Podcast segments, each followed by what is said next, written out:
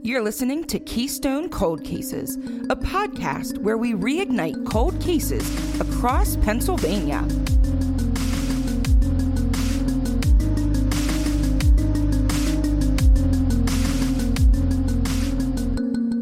Hey, it's Sarah. And hey, it's Grace. And today I have a two part story for you. The two parts may or may not be related, but Okay. you'll see soon enough. But this first part was actually suggested by a listener. It's about the disappearance of Tamara Tammy Porin in 1986. So that's what we're going to start off with for this episode is her disappearance. So Tamara Dawn Porin was in the eighth grade at is it Du Bois or is it Du Bois? Um, I always say Du Bois, Okay. All right, Du Bois. but We're gonna go I am with Du Bois. probably wrong. That it just feels right to me. So I'm very sorry if I'm not I pronouncing mean, it correctly. honestly, jokingly, half the time we say Dubois because that's how the GPS pronounces it. So um, Du Bois. That's very fancy. We just say Dubois because my parents used to live out near there. Okay. so the the one exit was like something and Du Bois. And so I when it was on the GPS it would always say Dubois. And so now my whole family says that. So I'm broken on what it's actually pronounced as. Well, I'm going to go with Du Bois. I don't say it too often in the story. So I will just say that Tammy was in eighth grade at the junior high, 1986. She was last seen in Du Bois, which is in Clearfield County. Uh, just so you have some reference. Uh, if you're not Sarah, you clearly know where that is. So this was on the evening of November 22nd, 1986. The Charlie Project website said that she was habitually truant and she was often fighting with her parents and running away. So she did have a history of running away from home. Um, but though she had run away in the past, authorities suspect foul play in this case, and she is considered endangered missing. Okay. So it may even be that she did run away on her own, but something happened to her, and that's why she didn't return. It wasn't, I mean, she was young. She was in eighth grade, so she certainly wasn't staying away for Right. super long periods of time. Right. So after a while, you'll notice. We ran into that a little bit with the Kathy Kelly case. Mhm. um, where she was later listed as missing rather than runaway, just because so much time had passed and she hadn't returned. right. So I'm wondering if that's kind of a similar situation here that caused that classification to be endangered missing Mhm. versus runaway. yeah, I'm sure. I mean, it's been since 1986. Right. Crazy to think that that's longer than we've been alive. So Yeah. It, yes. I, after a while, you've got to realize that something is not right there. So, from the Charlie Project website, I got her description. So, she was 15 years old. She was born in 1971. Uh, she would be 51. She'll be turning 51. She's a Sagittarius like me. Did she go missing the day before her birthday? Day after her birthday, she went missing. no, the day, No, day before. You're right. I didn't even put that together. yeah. I only did because my brain likes 1122. So when you said November 22nd, my brain likes it because it's a double number. Yeah. So when I saw the 1123, it triggered in my brain that it was not 1122. That just makes this sadder for whatever reason. But I mean, she was young either way. So, Right. But yeah, she would be 51 or about to turn 51 Okay. today. She was five feet, 130 pounds, Caucasian female, brown hair, brown eyes, and her full name is Tamara Dawn, but she did go by Tammy. Um, and unfortunately, there's not too much more on her. There's really just like the profiles on websites like Charlie Project, Doe Network, and they all kind of say the same thing. Okay. Her sister admins a Facebook page for her, and she's just begging for information from anyone who may know anything. She just Sure. wants her sister back Yeah. and answers. But even on that page, most of the links to news articles and videos are broken. And I mean, that just Mm. happens after a while because it seems really no news outlets have done anything recently. Right. And if they're not paying to upkeep a domain, everything on there is going to get lost. Right. So unfortunately, there's just not too, too much info. I will say that if you have any information about what happened to Tammy, you can contact the Pennsylvania State Police. From what I saw, the contact person is Trooper David Ray, and that phone number is 814 938 0532. And I'll uh, post those um, like the NamUs case numbers and all of that on the blog when I update that. So I'll make sure that that information is there and pictures as well. There is an age progressed photo of what she may look like today. But that's, you know, pretty much all the info I have about Tammy, but I really wanted to make sure I got her information out there and made the first part really about her because then we go Yeah. into the second part that may or may not be related. And I just wanted to make sure she kind of got the spotlight on her uh, as much as we can. So, okay. For the second part here, what I have is this bizarre situation that is potentially linked to Tammy. So when you search for her, it immediately pops up. And I have never heard of this. As much as I'm into weird stuff like this, I don't weird Yeah. stories, I've never heard of it until I was looking up Tammy. So anyway, I'll get right into it. On the afternoon of December 12th, 2014, in Beaver County, Charles, he's a teenager, he got off the school bus and headed home down Mason Road. Now, this was like a narrow road with only a few homes at the end of it, so it wasn't like a super busy area. There was actually a field next to the road that he was walking on. So that particular day, he just decided to take a detour through the field. Apparently, it was just sort of overgrown. Um, It's not like there were like crops in it or anything. It was just this overgrown field. He decided to kind of go walking through. Now, it was there that he made a horrifying discovery. It was a human head with no body to be found in the area. And I just think, like, from all the stories we've done, these poor kids that are always finding bodies and body parts and, you know, in the most gruesome way. It's not Yeah. even just like, not that it's really that much better, but to see someone that maybe was just like a body that was just lying there and wasn't decaying or anything. But these kids find them like chopped up and or even, You know. there's a difference between being a part of a search party and maybe knowing that you'll find a body or something versus like so many of the cases we've covered it's just been like hunters setting traps or people taking a shortcut home or yeah. just going for a leisurely walk and it's like oh okay so normal thursday get off the school bus and oops severed head like that's uh, unfortunate which seems like not a strong enough word but like wrong place wrong time i don't want to be getting off a school bus and finding a severed head No, my God. So, as if that wasn't shocking enough, the head was perfectly preserved. So, I mean, I don't I don't know which is worse, finding a perfectly preserved head or finding one that's in advanced stages of decay. I don't know. I guess there's no good way to find a severed head. But probably not it was like uh, maybe you might think it's a mannequin head because it was just so perfectly and oddly preserved. Sure.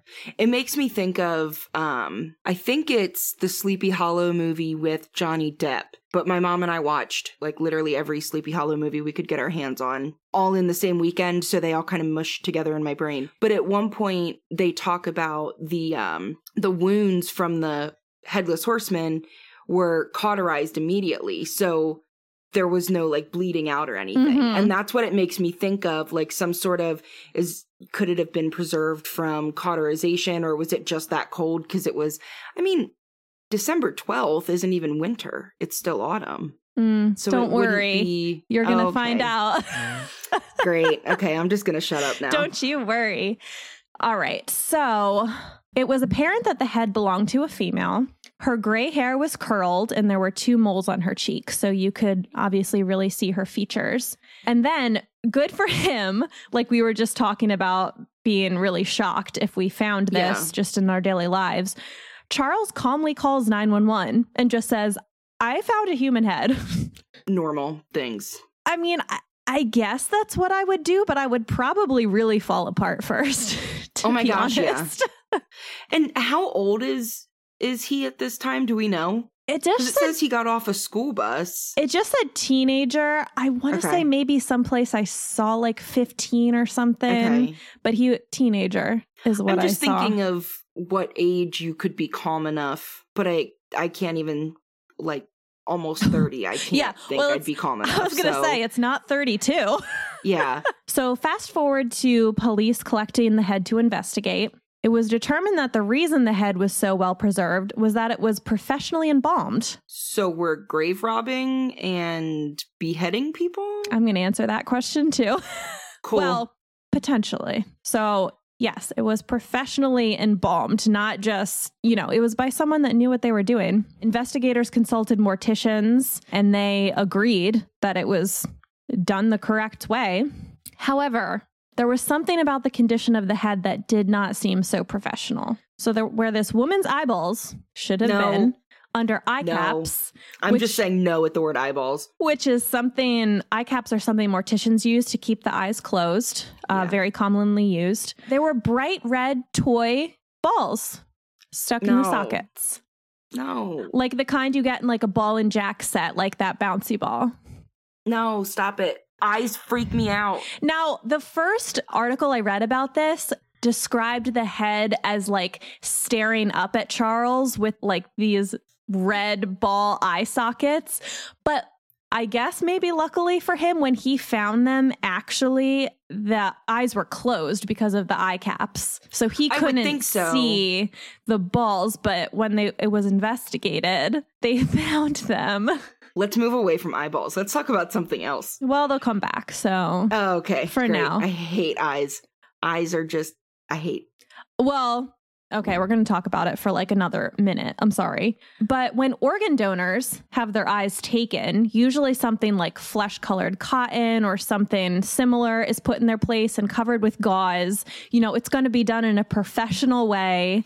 Yeah. I did know that because my grandfather donated his eyes Okay. whenever he passed. See, it doesn't freak me out when it's an organ donor who says, "Yes, take these out of my skull." I'm okay with that. That's exactly what it says on my driver's license. It says, "Please take my eyeballs out of my skull." Um, Mine doesn't because nobody wants my eyeballs. I no one wants mine either. All that astigmatism, no one wants that. So, according to Wes Culp of the Pennsylvania Department of Health, if Jane Doe had re- died recently, the only thing that an organ procurement organization would have taken from the eyes would be the corneas. okay. So, they generally wouldn't even take the entire eye. Oh, So I can imagine finding those balls were was absolutely shocking. And I hate that I keep saying like balls. That weirds me out too. I, this whole thing is very shocking. Just shock. That's the only word I can really think of. yeah. According to Kevin Moran, an embalming instructor, which I mean, I guess that makes sense. Those exist, but I've never read about one before. The use of eye caps is very professional, but then you have the red balls, which aren't used in any, you know, by morticians or Right. coroners or anything like that. That's not in the industry. You don't use red rubber balls. Uh, to me, it seems degrading Yeah. these were just your run of the mill toys. They were stamped with made in China. You can find them in any store or 25 cent machine, like the, at the bottom of every toy chest, Right. which makes them impossible to track too. So this wasn't a very, even a very good clue. You Right. know, it's a very common item, just not in this situation. And you know, I I have like the nervous laughter because it's so bizarre, but somebody really desecrated this body and was very disrespectful to whoever this is. as kind of as horrible of a thought as it is, you have to wonder did somebody use the red balls because they knew they wouldn't be traced? or Right. because they knew it wouldn't link back to a particular location.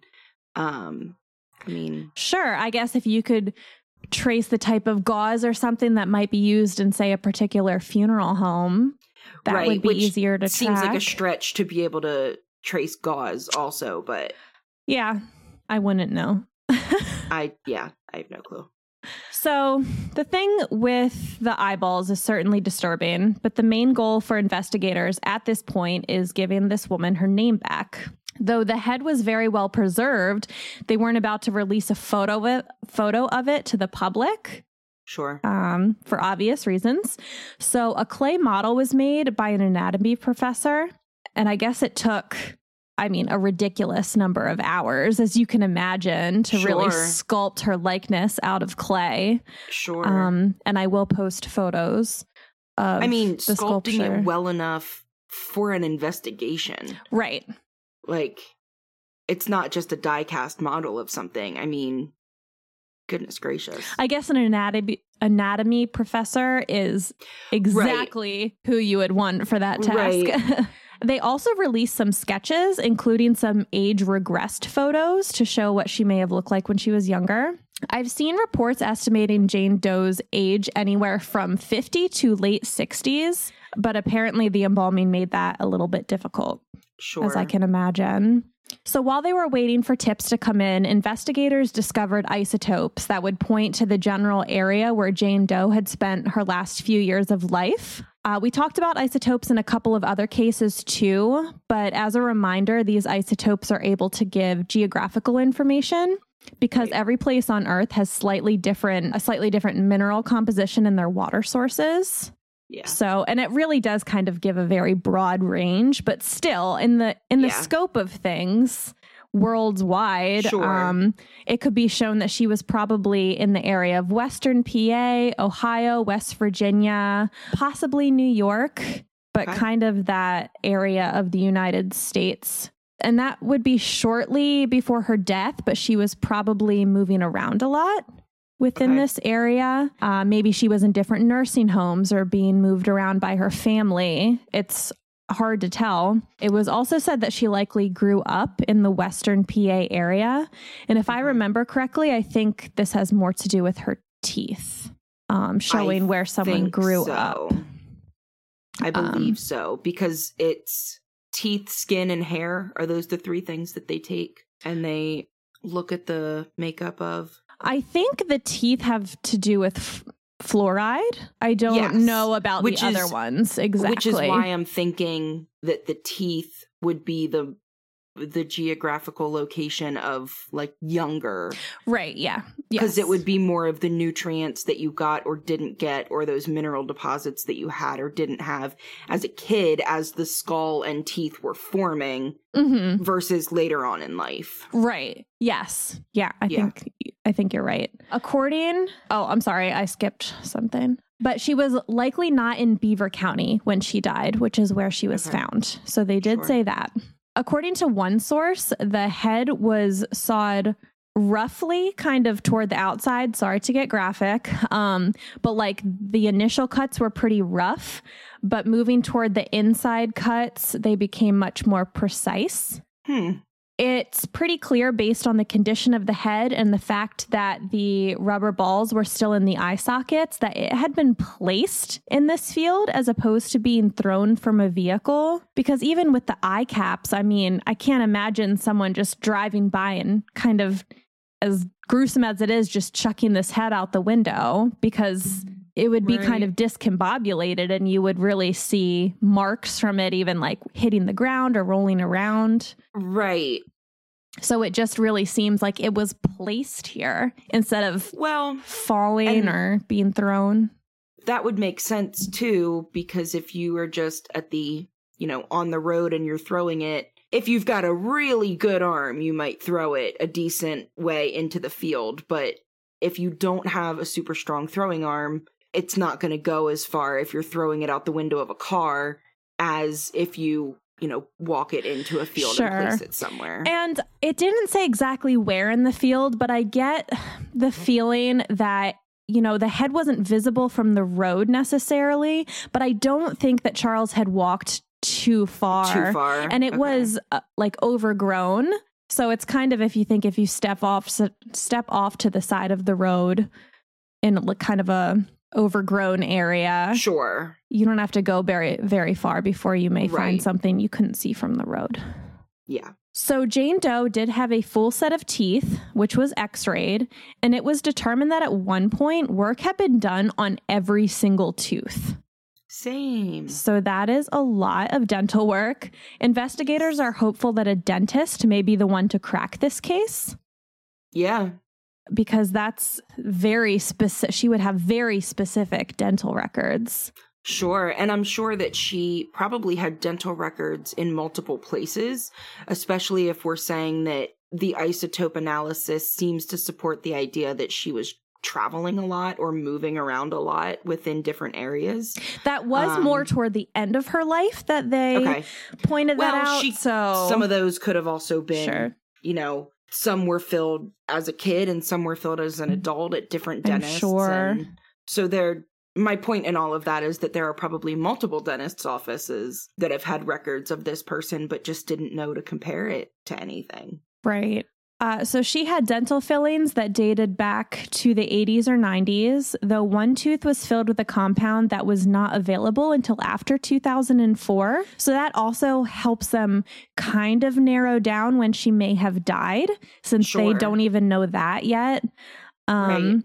So they could at least say she was alive at least around this time.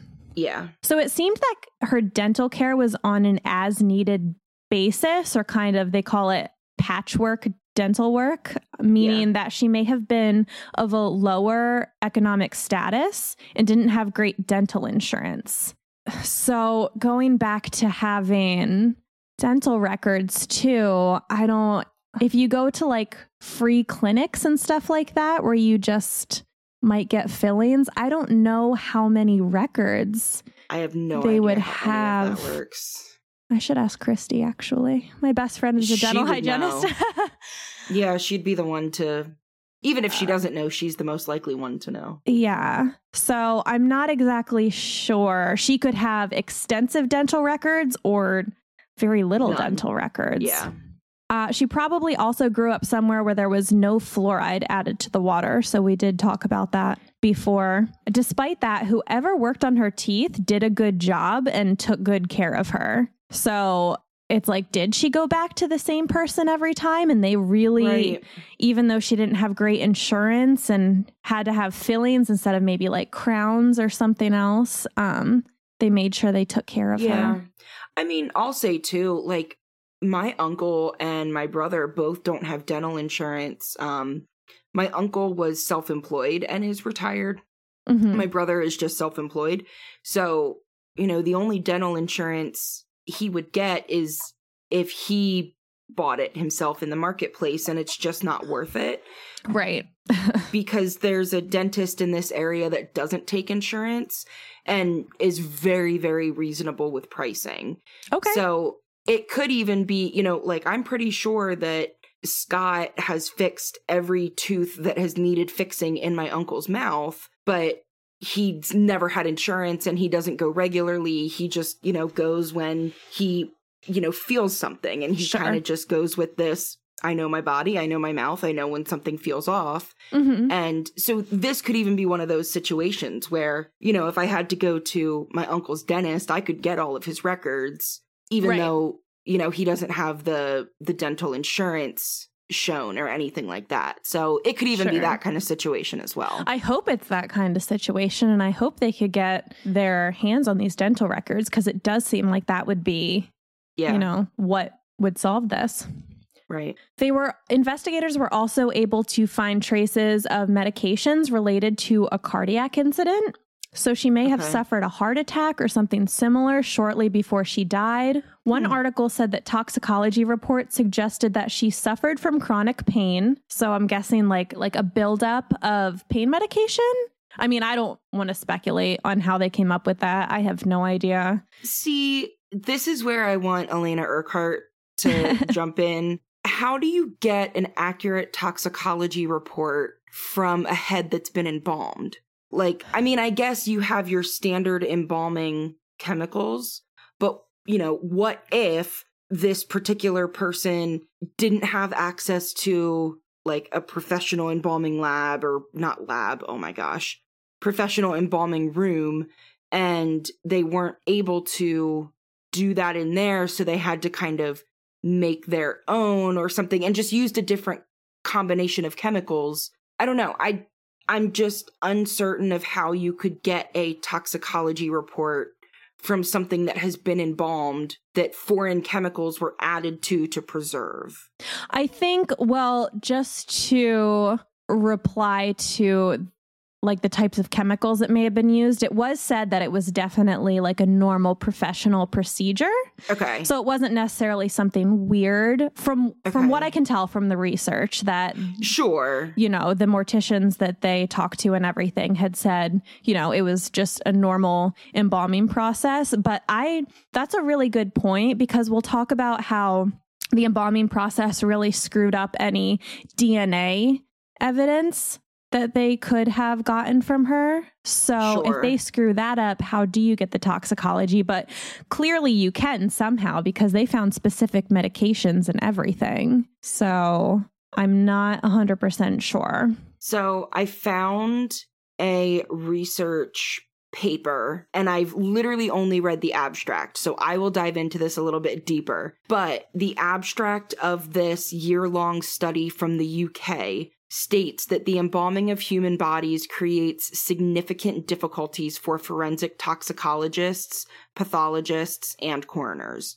Hmm. So it does say that it's possible to identify the presence of drugs. The constituent chemicals in embalming fluids affect not only the detection, but also the rate of decay of the majority of both pharmaceutical and illicit drugs in blood and many other bodily tissues.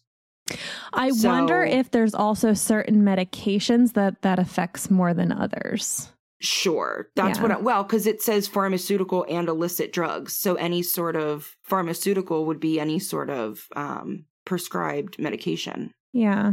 I'm trying to think that through, but I just don't have enough education on it. So I'm I won't speculate anymore. no, but that was just, good. I'm glad that you it, found that. It, it struck me. Um so I'm going to try to find the actual full um, version of this paper, which is actually pretty easy to do. So I will look into that more later. Cool. But, if we can put any extra info we have, we'll throw yeah. that up on the blog. That'd be cool. Absolutely. Thank you. I'll try to find an actual link that um, takes to, if nothing else, at least that abstract. Cool. Thank you. Yeah. So don't ask me how they knew about this, but it, the report also suggested that she uh, may someone may have tried to resuscitate her around the time of her death. I was wondering that as well. I just wasn't even going to go there because right.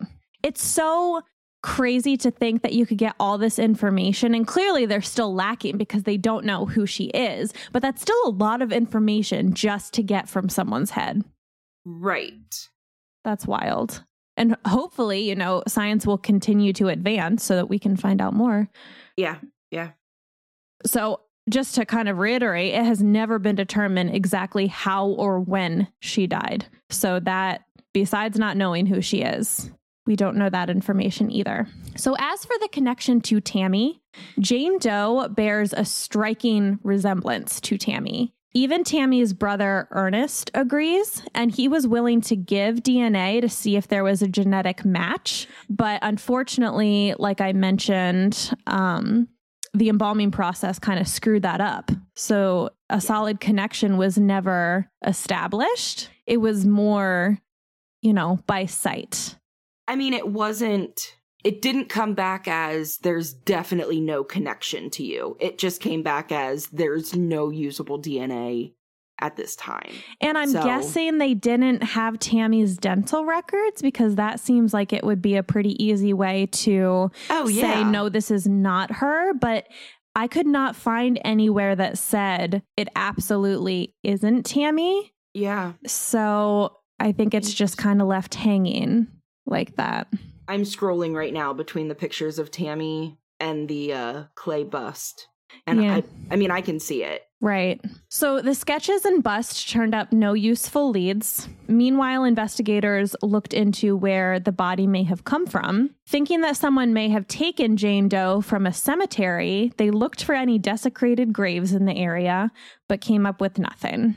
Okay. It was also mostly ruled out that the head had not come from a funeral home in the area. So if it came from any of those two places, it wasn't anywhere close to local.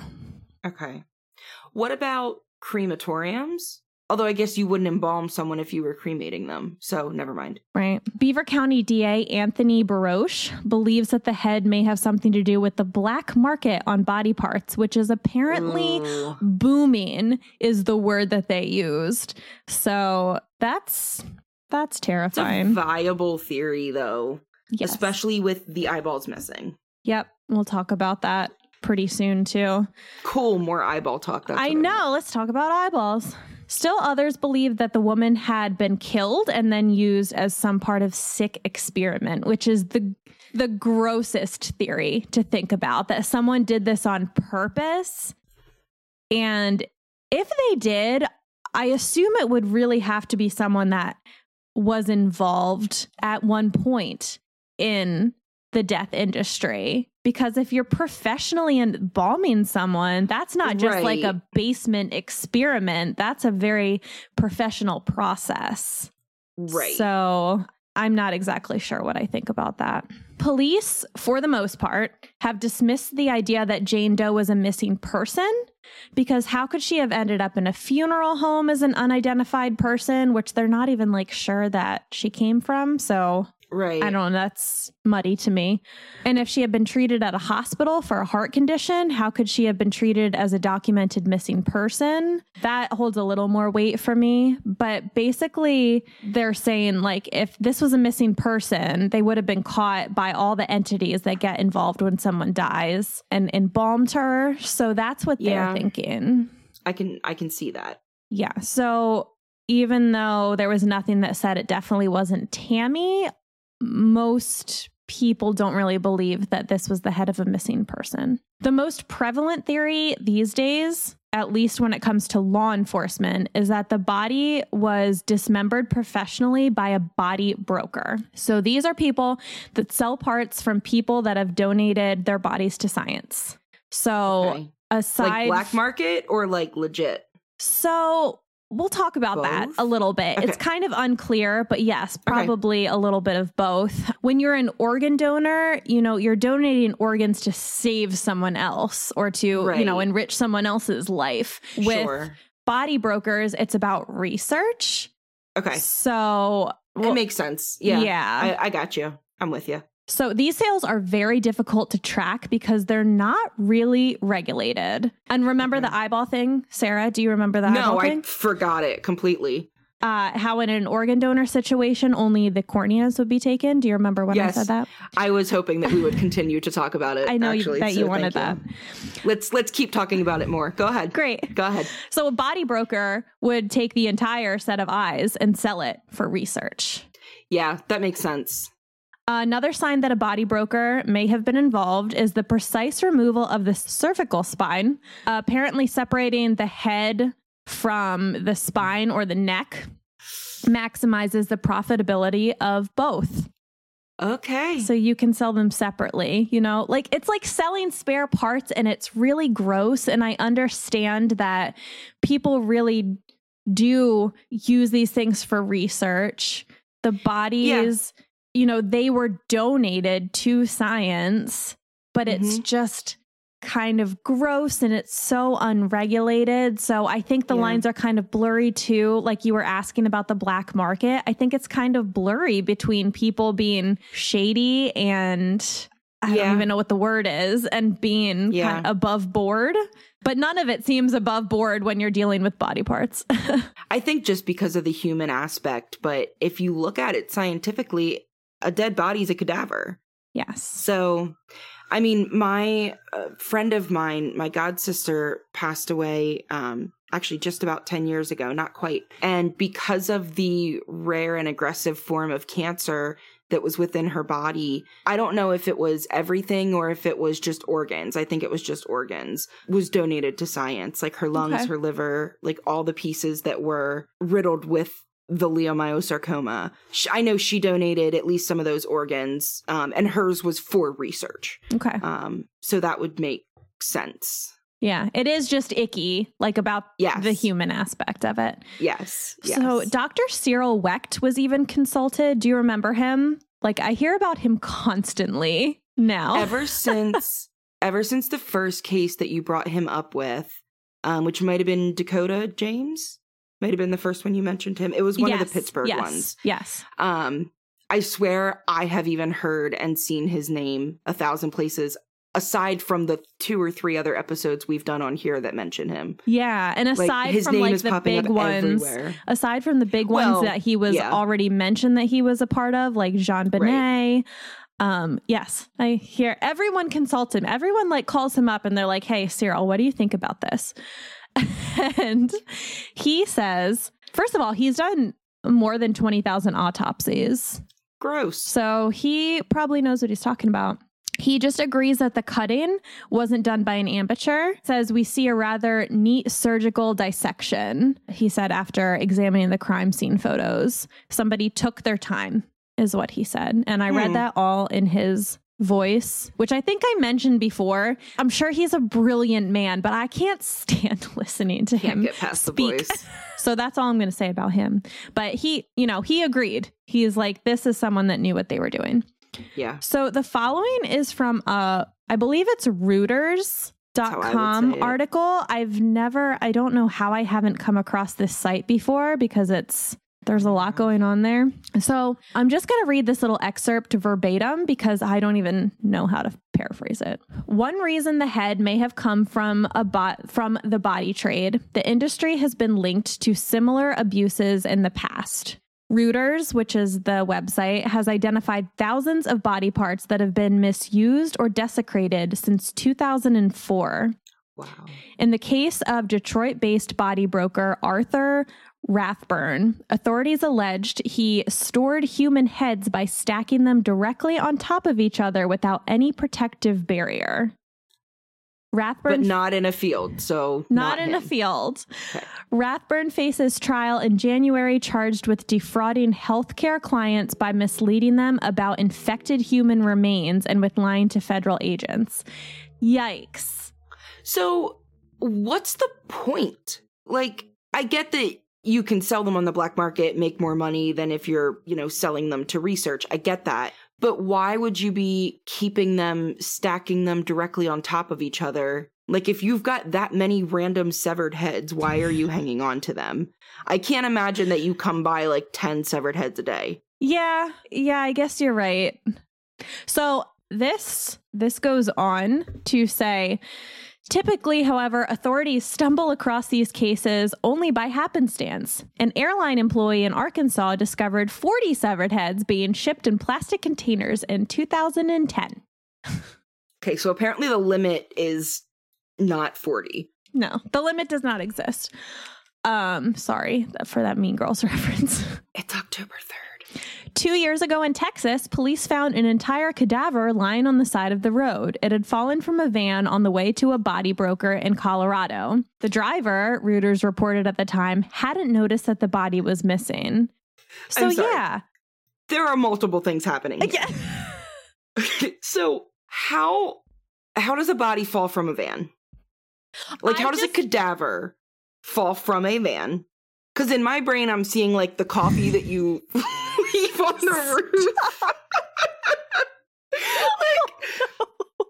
you put them in a van and the doors are shut. You either lose all of them or none of them. I don't understand. I didn't I'm sorry. That didn't really enter my mind because they said van, but I thought pickup truck, which isn't really better because I imagine like a stack They of bodies. and just like one And like, out. I feel so bad because it's gruesome, but I can't. When something is this bizarre, I can't help but laugh. I can't help it. Someone's it's doing. it's so awkward that it's laughing just covers the awkwardness. Yeah, and it's like someone zooming down the road.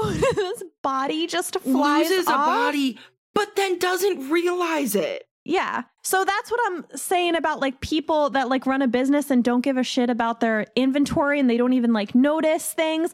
That's what they're treating these human bodies as is just When I worked- inventory to sell. It's just, When I worked in retail, we treated lotion better. Like, know. honest to God, Yeah, honestly. like we It's knew horrifying. where the lotion, how many lotions were in a box and candles, and to not keep saying the word lotion, I worked at Bath and Body Works, so Stop like it's saying lotion. you said eyeball roughly seventy five thousand times. I can and say just balls and I hate the words Balls? in I hate the words in this episode. I hate it so much. Okay, so it goes on. Complicating the Pennsylvania case, bodies and parts can be bought, sold, and leased across America with relative ease. That makes determining the origins of remains like the head found in economy difficult, if not impossible. There's so many places where you can get these parts, says Michelle Vitale, who is the anatomy professor who created the clay bust of Jane Doe. Uh, she says, but it's hard to trace back. Sure. How do you lease something for research? Like silliness aside of, you know, like leasing an arm or whatever. Like how do you lease something for research? Wouldn't it then be like contaminated for future research? I'm guessing if you're only researching, say you're like gathering skin cells or something, and that's all That's you true. need, maybe then you return it for if someone else needs it. That's it. true. Or like something, something with nerves. else. Yeah. Like related to nerves. You could okay, yeah, that's fair. also total speculation because what I don't I've never even thought about this. I guess it's not I shocking that it kind of exists, but like I don't actually know I this have stuff. a fashion degree. I don't know about body brokering. Yikes. but now we do. Now we do know these things. So that was the end of that little uh, clip from the article. So, transplant organizations are strictly regulated, while body brokers are not. So, when it comes to life saving organs, strictly regulated, which Sure. makes sense. But then body brokers who are just selling and buying body parts all over the place, which is the most bizarre thing I think I've ever said. It's not regulated. I feel like it you'd want that to be regulated so that if you're doing research on something, you've got paperwork behind what you're working with. Yes, I will mention that in a minute too, actually. Okay. Um, so yes, even just for research purposes, if you can't trace like the body parts back to where they came from, like what good is that to you? Well, and any sort of data that you're searching for, which is essentially what science does with their research, is trying to find some sort of qualitative or quantitative pattern in something to apply to medicine or other sciences. You need to have some sort of base to understand. Like, even when I get new kids, I can't just, you know, beginning of the school year, throw a bunch of kids into a project and say, here, good luck. Like, I have to gather data on my students to know what to do for them. Right. So, like, we're just over here handing out arms for research that probably shouldn't be tested together for something. I don't know. That just, it seems backwards to me. Like, you'd want that documentation for research. You know when it was kind of I don't know, people were just saying it a lot. Maybe it was like the early 2010s or whatever when people would say it was for science. Like we're doing this for science. Yes. So that's just Yeah. what has been going through my head. Like every time something bizarre pops up in the story, I'm like, for science. It's for science. Yeah. Kind of like now we're always asking for a friend. Yes. Different meanings, but So, at one point, investigators considered the idea of purchasing a human head from a body broker for comparison reasons for science. Sorry, that wasn't planned at all. but they ultimately decided against it. They had specifically been looking to learn one, how easy it was to purchase one, and two, well, yeah. what it looked like, what the cuts looked like, and how that compared to Jane Doe. But the heroes of this episode are the people of Reuters.com. which Yeah. is a division of this giant like multimedia conglomerate. Um, but part of what they do is investigative journalism, and they do a ton of it, and they seem pretty fearless to give them some credit. So anyway, they decided to purchase a head, two actually. Two heads. The heads, when I told this to Ben, he was like, Excuse me? The heads were $300 each plus shipping.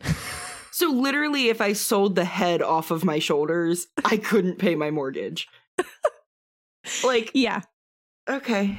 you got to sell all your parts uh, plus Probably. shipping. And note that they had already purchased a cervical spine prior to this. I'm like, so before this idea about the heads was even thrown out there, you had already purchased a cervical spine? Sarah can't get herself together. It's so insane to talk about just- this. I'm just cracking up over you saying plus shipping. I'm really Plus shipping and handling, like those infomercials. handling. Three easy payments of ninety nine ninety nine, plus shipping and handling. So they noted that the cuts on those purchased heads were similar to the cuts on Jane Doe's. So they gave the purchased heads to Angela McArthur. She leads the anatomical bequest program at the University of Minnesota, so she could examine them. She did agree about the cuts being similar, but she was concerned that the two purchased heads had no identity tags. Though not required by law, how would you ever be able to trace it back to a body? So, Right. like we were talking about, for research purposes, plus they could just as easily end up on the side of the road unidentifiable, just like Beaver County Jane Doe. What stops that from happening if they're not ID'd? Right. It- so it, it really seems like maybe more of a widespread problem.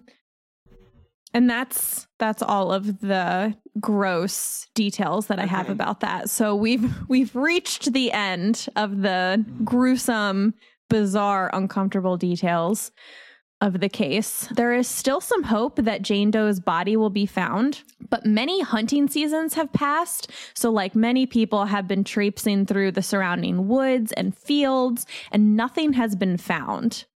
And this was in 2014. So, it has been quite a while. So, if her body, I mean, her body is out there somewhere, but I don't think it's anywhere local Right. to where her head was found.